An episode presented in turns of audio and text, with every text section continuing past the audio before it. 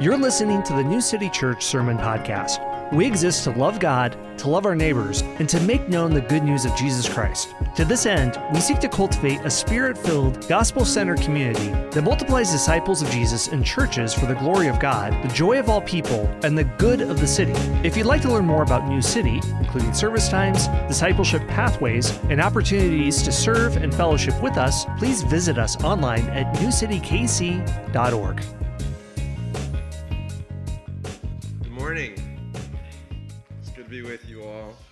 here at New City Church. Uh, this is our second week in our series of coffee mug verses, coffee cup verses. So if you weren't here last week, uh, we decided basically to go through some passages that we're all really familiar with and try to really understand what we're saying when we quote these verses or when we hear them quoted. Um, and so, just really quick before we dive into this text in Philippians 4, uh, just a couple of housekeeping things around this sermon series, right? So, uh, the point of this sermon series is not for us to grow in our own pride and arrogance to think that somehow we have the Bible completely figured out and that we're just smarter than everybody else and poor people over there, little dum dums, like they can't read the Bible as well as I can. That's not the point of this. So we're not to grow in pride and arrogance. Uh, we don't have everything figured out. This series is not to make us self righteous, in which we make fun of those silly people who aren't near as smart as we are. So that's the first goal for this series. Number two, we need to understand these passages rightly so that we may better help and love and serve the people around us. That as we understand these verses, like Romans 8, 28 last week and Philippians 4, 13 this week, when we understand them rightly, it empowers us to serve better and to love our neighbors better. And then, third, uh, we should have discernment to know how these passages should be used to build up and encourage, and that God never intended for His word to be weaponized and used against others to win Facebook arguments or to put people down. That's not the point of God's word. That's not how we use it. We use it to build up. So this morning we come to, I, I, in my estimation, Philippians 4:13 has got to be the second most quoted passage in the Bible, behind only one. Can anybody tell me what? John 3:16, I think, is probably like if you you know you're watching like a football game, somebody's kicking a field goal, somebody's holding a sign that says John 3:16 back behind the field goal. It makes no sense. But Philippians 4:13 is probably the second most quoted verse I've ever seen. It's everywhere. I can do all things through strength through Christ. Uh, I can do all things through Christ who strengthens me. I told Ryan that I was just going to show a montage of like Tim Tebow highlights, and like we could all just get jacked up and ready to go serve Jesus, right? Uh, but no, man, this this passage it's all around us, and so even for me as a child, uh, when I was a little guy, um, we were visiting my uncle. My uh, my uncle lives down in southern Missouri, and he they live on like a farm, and so. for some reason, I, I was like probably a kindergartner, maybe a little bit younger, and I decided I was going to get up on the hood of my parents' car and I was going to fly. Okay? So the first thing that I did was I had watched Peter Pan, and so I sprinkled some like magic fairy dust. And then, even as a little kid, the words of Philippians 4:13 were on my lips. I can do all things through Christ who strengthens me. So I ran you know, little feet pattering on my car. And I ran and I jumped and I came down face forward onto a gravel driveway. And so the story gets worse from here. Uh, this tooth right here, I split it in half. And so the problem was there weren't any doctors, like the, the nearest hospital was not close. But do you know what they do have in rural places in America? Veterinarians. So I went to a vet who was close, who my uncle knew, they strapped me down to a board and removed the tooth with a pair of pliers. And it did not grow back for three years. I had a huge gap in my mouth for years. Like that song, All I Want for Christmas is My Two Front Teeth, it really hit different for little Matt Rogers. Like I really was dying to have this tooth. But like this verse, this Philippians 4:13, it like it fills us with like this idea that I can do anything.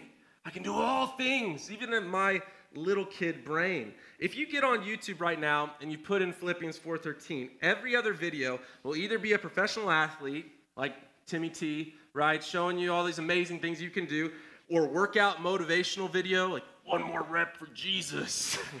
Okay? Or someone talking about how this is the most misquoted verse in the Bible. Like it's all over the place. Every other video is either a workout, sports, or you're using this verse the wrong way. You will see this verse everywhere. It is tattooed on everyone from Selena Gomez to half of the people you went to high school with. It's quoted continuously by athletes and politicians, and you are likely to see it as you drive down the highway on a billboard.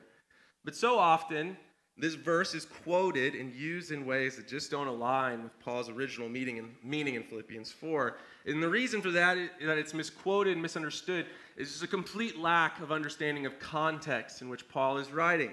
So, we, if you are a seasoned believer in Jesus and you've been studying your Bible for a while, you know that context is a vitally important part of understanding the Bible.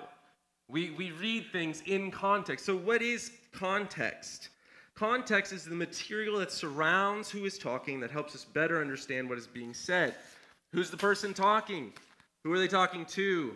Where are these people talking? You get it. These, all of these things surround the passage that help us give us give us a better understanding. And I think for most of us, the context, at least to me, it's always been presented as you have to understand context so you don't get this verse wrong.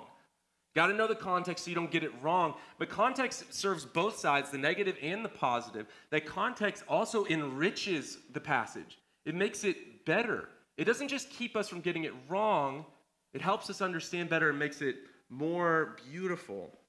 So, for instance, uh, maybe you know something about the civil rights movement in the 1960s, right? So, you have these civil rights heroes, MLK, who, who leads these marches in Birmingham, Alabama, right, for voting rights for, for black people around the country.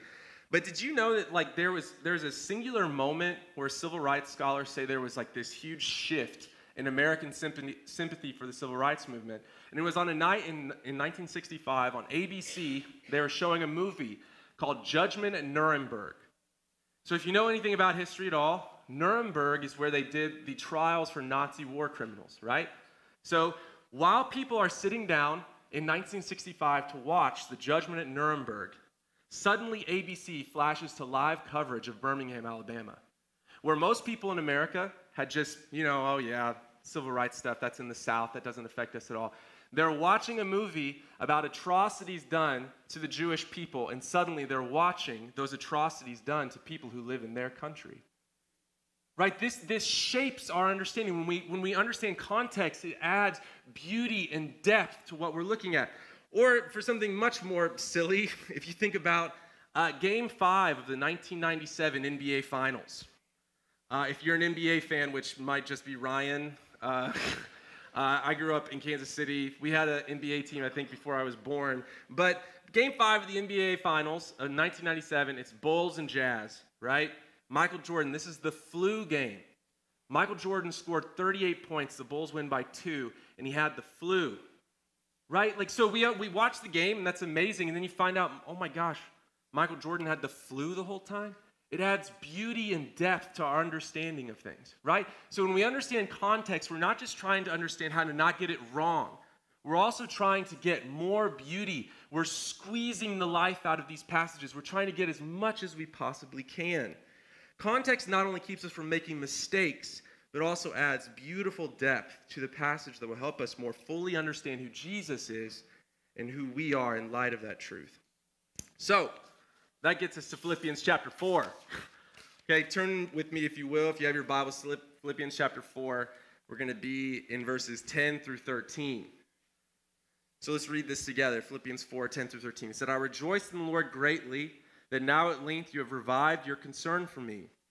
You were indeed concerned for me, but you had no opportunity.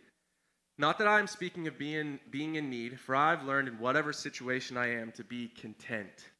I know how to be brought low, and I know how to abound. In any and every circumstance, I have learned the secret of facing plenty and hunger, abundance and need. I can do all things through him who strengthens me. So, as we dive into this text, we're going to break this up into three parts. The first part, the provision of God through others. Uh, and this is from verse 10. So, again, if context is so important, let's iron out some details of what's going on here in our text. Uh, Paul is writing from a prison, uh, probably in Rome, to a church in Philippi. And Philippi is basically the Florida of the ancient world. It's where Roman officials and soldiers went to retire and live out their days in peace in Philippi, right? Just like Florida. and it's a, it's a region uh, that is steeped in patriotism and love for Rome, right? You have all these retired soldiers and politicians. They've served their life for Rome, and now they're retiring to Philippi, and they love Rome, right? So you can imagine how, con- if you've read any of the letters from Paul, how controversial some of the things that Paul said would have been in Philippi. Look just briefly right above chapter 4 in Philippians chapter 3, verses 20 through 21. It says, But our citizenship, uh oh, is in heaven, and from it we await a Savior, the Lord Jesus Christ, who will transform our lowly body to be like his glorious body by the power that enables him even to subject all things to himself. Just hear that language citizenship, subject all things to himself. So, Paul is writing to a place that's steeped in this Roman patriotism, proclaiming a new king and telling the people of Philippi that you are no longer serving to advance the kingdom of Rome, but instead to advance the kingdom of Christ. So, Paul writes this letter to encourage them. Uh, and we get to chapter 4, and Paul is finishing his letter thanking the Philippians for their partnership in the gospel. Look at verse 10 again. It says, I rejoiced in the Lord greatly that now at, at length you have revived your concern for, you, for me. You were indeed concerned for me, but you had no opportunity. Originally, when I was reading that, I was like, man, that's the most like backhanded compliment Paul could possibly ever give. Like, finally, finally, fellas, you guys remembered me. I'm in prison, I'm hungry. Fine, thanks, guys. Thanks. And that's not what Paul is doing, right? Uh, but he clears this up. He clears it up by saying, You were concerned for me, but you had no opportunity. And don't, don't you just love this humility here from Paul?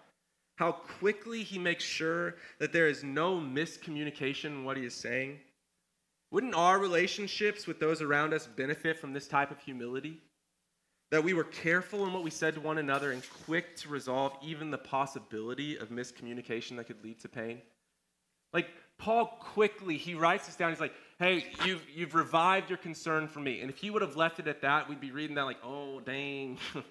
Paul putting the Philippians on blast, right? That he's going after them. He's, gonna, trying to make them feel bad. No, he's like, no, no, no, no. You were concerned for me, but you just didn't have an opportunity to give. Also, notice how the Philippians were looking for an opportunity to help Paul. I look down in the rest of uh, some more context here. Look at Philippians chapter 4, 14 through 16. Says, Yet it was kind of you to share my trouble, and you Philippians yourselves know that in the beginning of the gospel, when I left Macedonia, no church entered into partnership with me in giving and receiving except you only. Even in Thessalonica, you sent me help for my needs once and again. Right? These Philippian believers are looking for an opportunity to help Paul.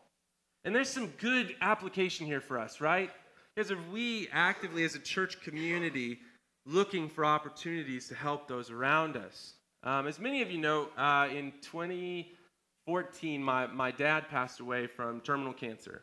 And during that time, if you've walked through something like that, you know how awful that in between moment where someone is, is not dead, but they're going to be, like that you don't, it's just you're in limbo the whole time. And I'll never forget, uh, I, might, I might have told this story to some of you before, but my, one of my mom's best friends, her name's Miss Lorna. Love you, Miss Lorna. Great lady. Um, she came over, and during that time, she did my mom's laundry, right? She like came over and did something really practical to help my mom while we were walking through this great grief. And guys, when you think about, like, even in our own lives, when people are struggling or when they're suffering, most of the things that we say is like, hey, let me know. Let me know if you need anything, right? Which is a great statement to make. Like, we're trying our best to help people. But what if we were like proactively trying to bear each other's burdens? Not just waiting for people to come to us with their burdens, but we were proactively looking for ways to bless people. Now, this differs in degrees of closeness, right? Miss Lorna is one of my, my mom's best friends. It makes sense for her to come over and do her laundry. You can't do that for everybody. That'd be stinking weird, right? You can't, like, can't do that for just some random guy you've met. But guys, how hard is it to send a DoorDash gift card to someone you don't know that well? Right? How hard is it to pick up Chipotle for a family that is having a rough go of it? Are we as a church community proactively looking for ways to bear each other's burdens like the Philippians were doing here with Paul? Galatians 6 2 says, Bear each other's burdens and so fulfill the law of Christ. What if we learned to not just wait for others to come with us, come to us with their burdens, but we were actively seeking ways to bless others? Would this make us a more united church community? Would this be a blessing to our neighbors and our city? So, this upcoming week, in what ways can you proactively look for opportunities to bear someone's burdens? It might be as simple as just praying for a coworker. I have found that's a side note here, but I have found that very few people turn down prayer. I've found a lot of people who turn down invites to church, but I have found very few people who will turn down prayer.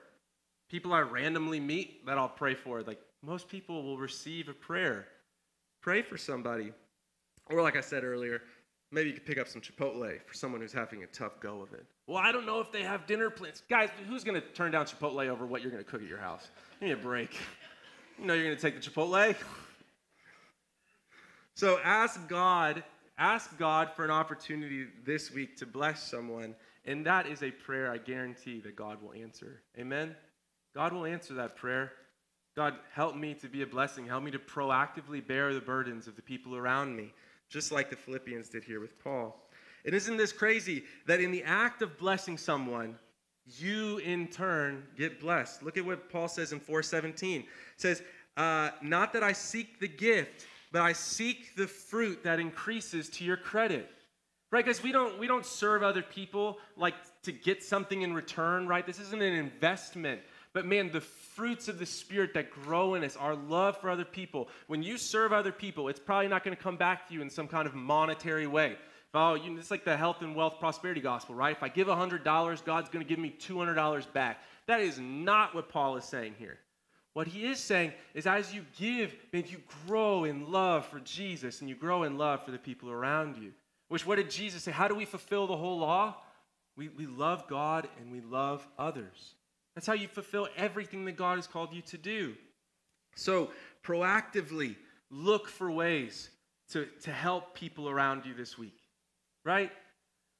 Think of ways, ask God to reveal ways that you could be a burden bearer for the people in your community this week. So, number two, the secret of contentment. Remember, guys, we're, we're building up to this coffee cup verse, right? Philippians 4:13 that always gets taken out of context. It always gets ripped out of this book and plastered on coffee mugs and t-shirts and you know motivational videos on New Year's Day for you to get out and start working out. Okay, we're, we're building up so that we have a foundation to build on when we get to 13 of what Paul has said to us. So he's in 11 through 12. He's going to talk about the secret of commitment, uh, contentment, contentment. Look at 11 and 12 again. Not that I am speaking of being in need, for I have learned in whatever situation I am to be content. I know how to be brought low, and I know how to abound. In any and every circumstance, I have learned the secret of facing plenty and hunger, abundance and need. Right? And isn't this the idea of contentment, especially in our culture in the West? is a, is a lost idea, right? Uh, Victoria follows this family on Instagram called the Bucket List Family. Have you ever heard of that family before? Some guy, this guy created like a QR code that got sold to Snapchat for like millions of dollars. And now he just like, him and his wife and their three kids literally just travel the world and post about it on Instagram. Family makes me sick. Like, it's just like, it's like the coolest life in the world. Like, I, they just like, they go wherever they want they have endless resources to travel the world. Their kids are so cultured and they're always posting all this amazing food. I have to like seriously like withdraw. I see it, I'm like, man, oh, those people, like, why couldn't I create a QR code? But maybe the idea of traveling around the world doesn't thrill you. Maybe you spend your day scrolling through home magazines, wishing your home uh, was different or you had cooler furniture. Or you spend countless hours looking at boats or uh, mountain bike parts. We are constantly surrounded by companies and people that want to make us feel discontent. that what you have is not as nice as someone else and that you need more. What is even crazier is now we have become convinced that we deserve more. A more comfortable life is owed to me. And we would never say this out loud. But is it possible that that discontentment we sometimes direct at God? We can take this discontentment that we feel with our lives and direct it at God. God, why hasn't my life turned out better? Why does everyone else have the things that I want? Why don't I get to travel the world? Why is my life not better, God? And I wonder if on some level this is part of the reason that Philippians 4:13 is used so often among believers. Like most of you, I would never quote this verse before going to a workout or like skiing down a mountain that I have no business being on or jumping off a car and shattering my teeth. But uh, I think we, we wouldn't use it in this way but I think most of us would understand the foolishness of quoting the verse in that way, especially after understanding some of the context of what Paul's going through, right? But is it possible that this verse has been misunderstood by us in a more subtle way? Remember the first words of 13, verse 13 I can do all things.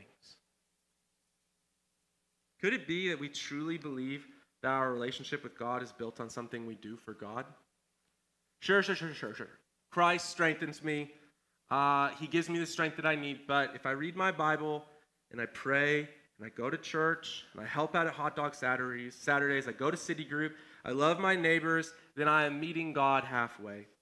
I am doing my part. I can do it. Again, I'm thankful that God gives me strength, but I do my part to make this relationship work. And doesn't it make sense that this type of thinking could lead to rampant discontentment? Right? We feel like we're owed by God. God, are you serious? I did all this stuff. I sold my life out to you. My dad still died. God, I gave everything to you and we still had a miscarriage.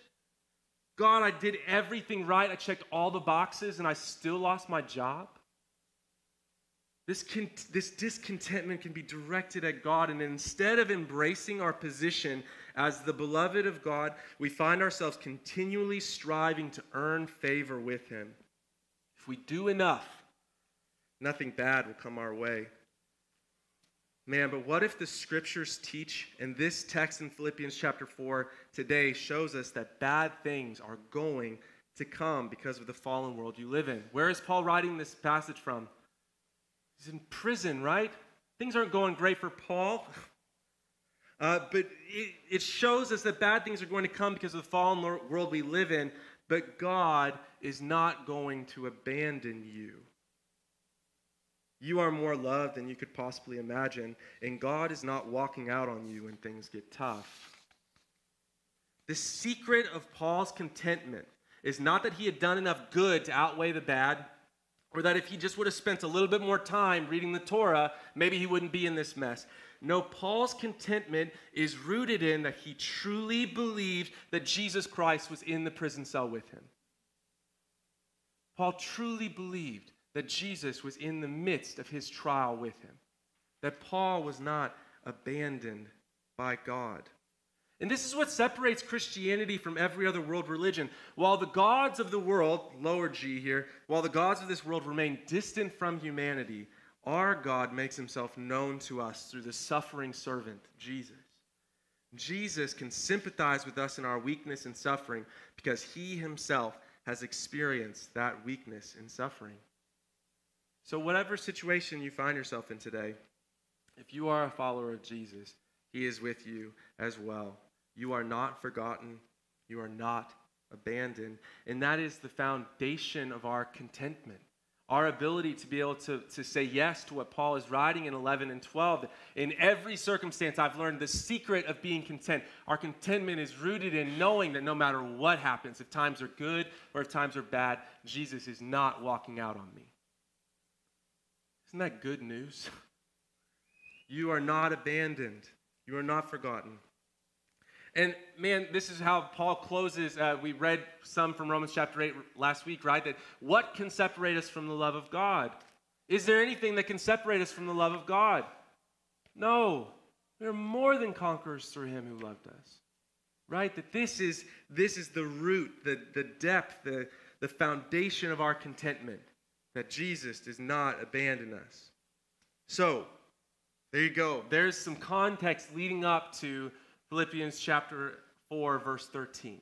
This is what's going on in Paul's life. The dude is struggling through it, just like some of us this morning are struggling through it. He's going through some hard stuff, right? In prison. Uh, and guys, are the Philippians probably walking through some really hard things too? Yes. Being thrown in prison, being beaten for their faith. And so Paul is writing this, it, and then he gets to Philippians chapter 4, verse 13, uh, number 3, the strength of God. I originally titled this The Big Kahuna, but I changed it last minute. Uh, but I think that, like, it's just one of those verses that seems to stand on its own. Uh, it's our, it's the coffee mug verse par excellence. It's like the, it is the, the most quoted verse that you're going to find, maybe other than John 3.16. And so, uh, yeah, let's read it. Let's read it one more time. Even though you know it, it's good for you to hear it again. I can do all things through him who strengthens me. It's interesting, uh, if you have an NIV translation, uh, it's translated, I can do all this through him who strengthens me. I don't think that verse gets quoted as much if they change things to this right? I can do all this. So, what, what is Paul talking about here? What Paul is not saying here is that he can do absolutely anything with no limits. Remember again where Paul is writing from. He's in prison.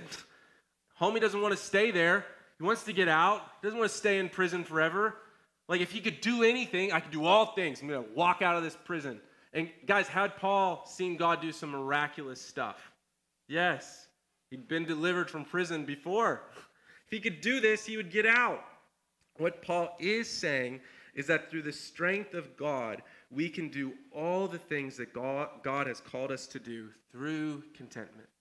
Right? Our foundation is contentment in Christ, that no matter what happens, we are content knowing that Jesus is not going to abandon us. He's not walking out on us. When times are good, when times are bad, He is faithfully there with us.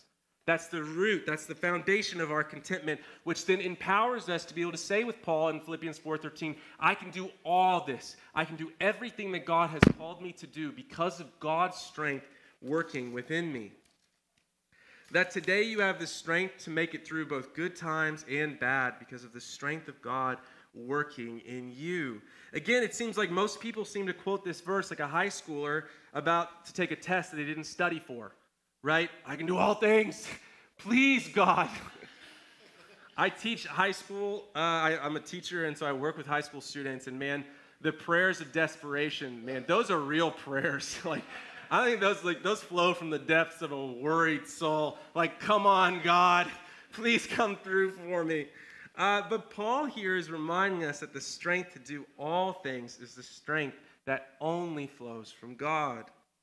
You've probably heard this quote before, speaking of coffee mug versus coffee cup. This isn't even a verse, but you've probably heard this with like Christianese. It says, God will never give you more than you can handle. Can you imagine quoting that to Paul? Or can you imagine quoting that to Philippian believers as they're being thrown in jail and being killed for their faith in Jesus? Hey, listen, God will never give you more than you can handle. What a bunch of baloney. it's not true. No, there will be moments in our lives that we cannot handle. And in those moments, we find that the only thing that will get us through is the strength that God gives to us. Right? We, these, the waves of life, the storms of life, they, they cause us, they push us uh, into dependence on God and the strength that He gives. Right? If you are depending on your own strength, you are toast. You'll buckle. It's too much, man. Death and suffering and man, just getting watching the news is enough to crush your soul. Right? We are we have to be dependent upon the strength that flows from God. Paul is not preaching an American individualistic message of pull yourselves up by your own bootstraps. You can do it. Make something of yourself. He is reminding us that in all circumstances we can learn the secret of being content can learn the secret of being content. And that contentment only comes through a deep rooted relationship with Jesus Christ. Knowing and loving Jesus, right? Like we just saying, Jesus, we, we love you. Like the, the response of our heart towards the goodness of God shown to us through the gospel is not some kind of analytical, like, yes, God good, me bad. We, you know, this works. It's, it's a response of, of love, right? You are what you love. That's who you are. It's the basis of who you are. Do you, do you love Jesus enough that when everything else gets taken away, when all the stuff that you've, you've depended on and the content, contentment that you've had and when all those things are taken away, is Jesus still enough for you? love Jesus. So, as we wrap this thing up, what does this mean for Monday? What, is it, what does this passage have to do with us and how we live, right? Uh, what is this? Here's a, just a few points of application as we land this plane. Uh, verse 11.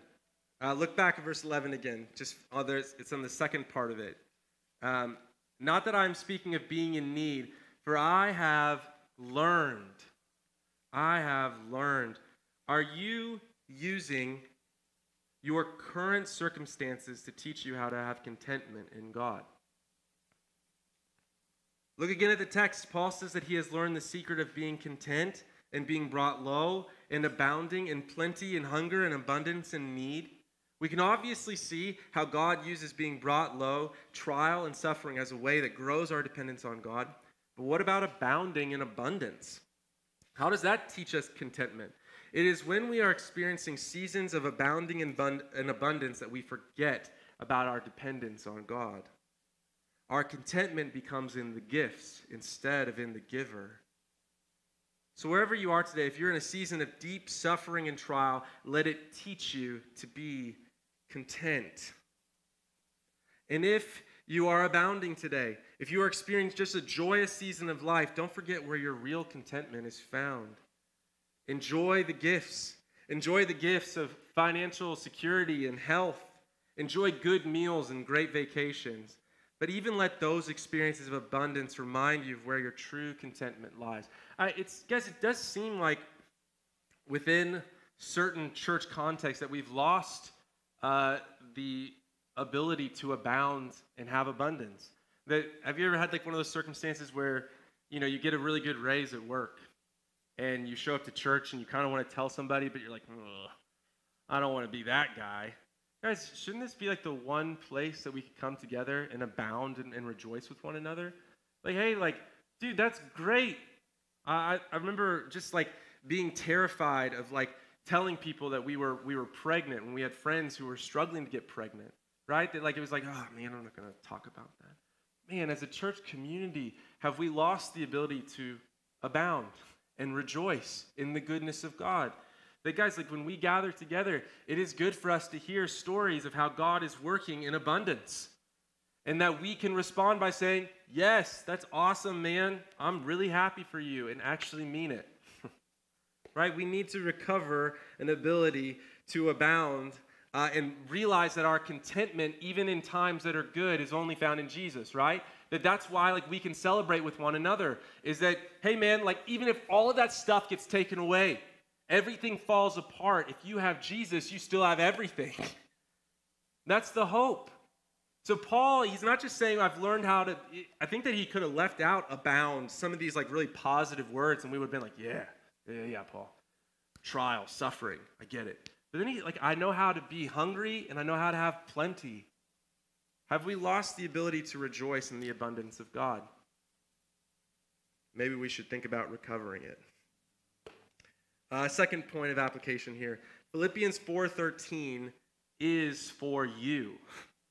We do not need to be scared about quoting this verse to ourselves or reminding a friend who is struggling uh, of this verse. It, this it's after understanding this text today, hopefully a little bit better than you did before, it's not like when your 14 year old nephew posts on his Instagram story, he's about to play a football game, and he says, I can do all things through Christ who strengthens me, that you're like, you don't understand the text. You don't get it. That's not the point of this, right? Like, we don't need to, like, constantly condemn people for quoting scripture. Like, I, the amount of times I've seen this verse quoted by people who are clearly not walking with the Lord is, is pretty frightening. But man, it's not your place to just condemn people for quoting a verse, right? Like this verse is for us, though. We don't need to be scared of using it. We can do all things through Christ who strengthens us. We can do this because of Christ working in us. You can make it through because of the strength of Christ. Again, on your own, you're toast. You got no hope. Your strength is worthless. You can't make it through. But with Christ, you can learn to be content in all circumstances, and He will supply all the strength that you need. He will give you the strength that you need to make it through in good times and in bad times. He will give you the strength to remind yourself in seasons of abundance where your hope lies. My hope is not in my bank account. My hope is not in my house. My hope is not in my financial security. My hope is not in my health, right? I think Ryan said last week sometimes that the, the things that are seen, when we, the things that we can see with our eyes, they blind us from thinking about the unseen, right? That our hope lies in something much deeper than our money or our stuff right? Or our families. Because, guys, we all know this that can't those things be taken away in a heartbeat? It can disappear overnight. I think you think about all these people like in Ukraine who are fleeing from their cities, people who ran successful businesses, people who had great financial security, a great financial outlook, overnight, gone. We have to leave our city, our house got bombed. Right? This, this stuff can get taken away overnight. What is our hope truly in? Is your contentment deeply rooted in Jesus? That gives you the strength to be able to say with Paul, I can do all this. I can do what God has called me to do because of the strength of God working in me. And then lastly today, and please, please receive this. Uh, be on guard of this verse being used by the enemy to make you feel like all of this is up to you. Be reminded today that in this journey of faith, in the ups and downs, in being brought low and abounding, you are never alone. The strength that we need to walk this life of faith is supplied for you through Christ in ways that you could not possibly imagine. Right? One of the most shocking moments in Scripture is when Jesus tells the disciples, Hey, it's better that I go, that who might be sent? The Holy Spirit, right? That I'm going away. Can you imagine the disciples in the circumstances hearing Jesus say this? Like, what? Like, where are you going, man? Like, we just started this thing. He's like, hey, it's better that I go that I might send the Spirit to you. As we are indwelled by the Holy Spirit, who daily gives us the strength that we need to walk this out. Again, in your own strength, no way. But through the strength of God working in us, we can say with Paul, I can do all things through him who strengthens me. Again, maybe not one more bench press or one more touchdown, that man, I can make it through today, make it through this difficult parenting season. I can make it through this difficult season at my job. I can make it through with a deep rooted contentment in Jesus, even when I'm abounding and have much. This passage, we can quote this to ourselves. I can do all things through whom strengthens me because of the goodness of Jesus. And every Sunday, we are reminded of this strength given to us by coming to this table together. We are reminded of the great lengths that Christ went to save us, and reminded further still that now that we are His, He will never abandon us. Right? You guys thought about that, right? That the, the lengths that Jesus went to save you, right? Even death on a cross, that, that Christ dies for you for a bunch of people who hate Him. How much more so will He sustain you? He's not walking out on us, He's not abandoning us. When we take of the bread and we drink of the cup, we are given a physical reminder of the presence of Jesus in our midst. That his presence, the, the, the, presence of the one who made the cosmos, is here with us. That he never walks out on us, even when we do stupid stuff that we know we shouldn't do, even when we're not content, when we're, when we're struggling with doubt and insecurities, we are never abandoned and we are never alone. That's the secret of contentment that Paul's whole life was built on. That no matter what comes, I can be content. So this morning, as we take of this, we're reminded of the strength that flows from God for us. It's a reminder of what He's done for us and how He is still working within us to call us to be more like Jesus. So if you're a follower of Jesus this morning, if you've put your faith in Christ, we invite you to come to the table Uh, New City, we have uh, people standing on either side. You just walk down the middle and uh, take a piece of the bread and dip it in the cup. And we have gluten free, grain free, I don't know what else, free bread right here in the cup if you would like to do that as well. But may, may this serve as a reminder to you that you are not alone. That the strength to overcome, the strength to do all things flows from the heart of God and it's actively working in you this morning. And that is a reason for great hope and rejoicing. Amen.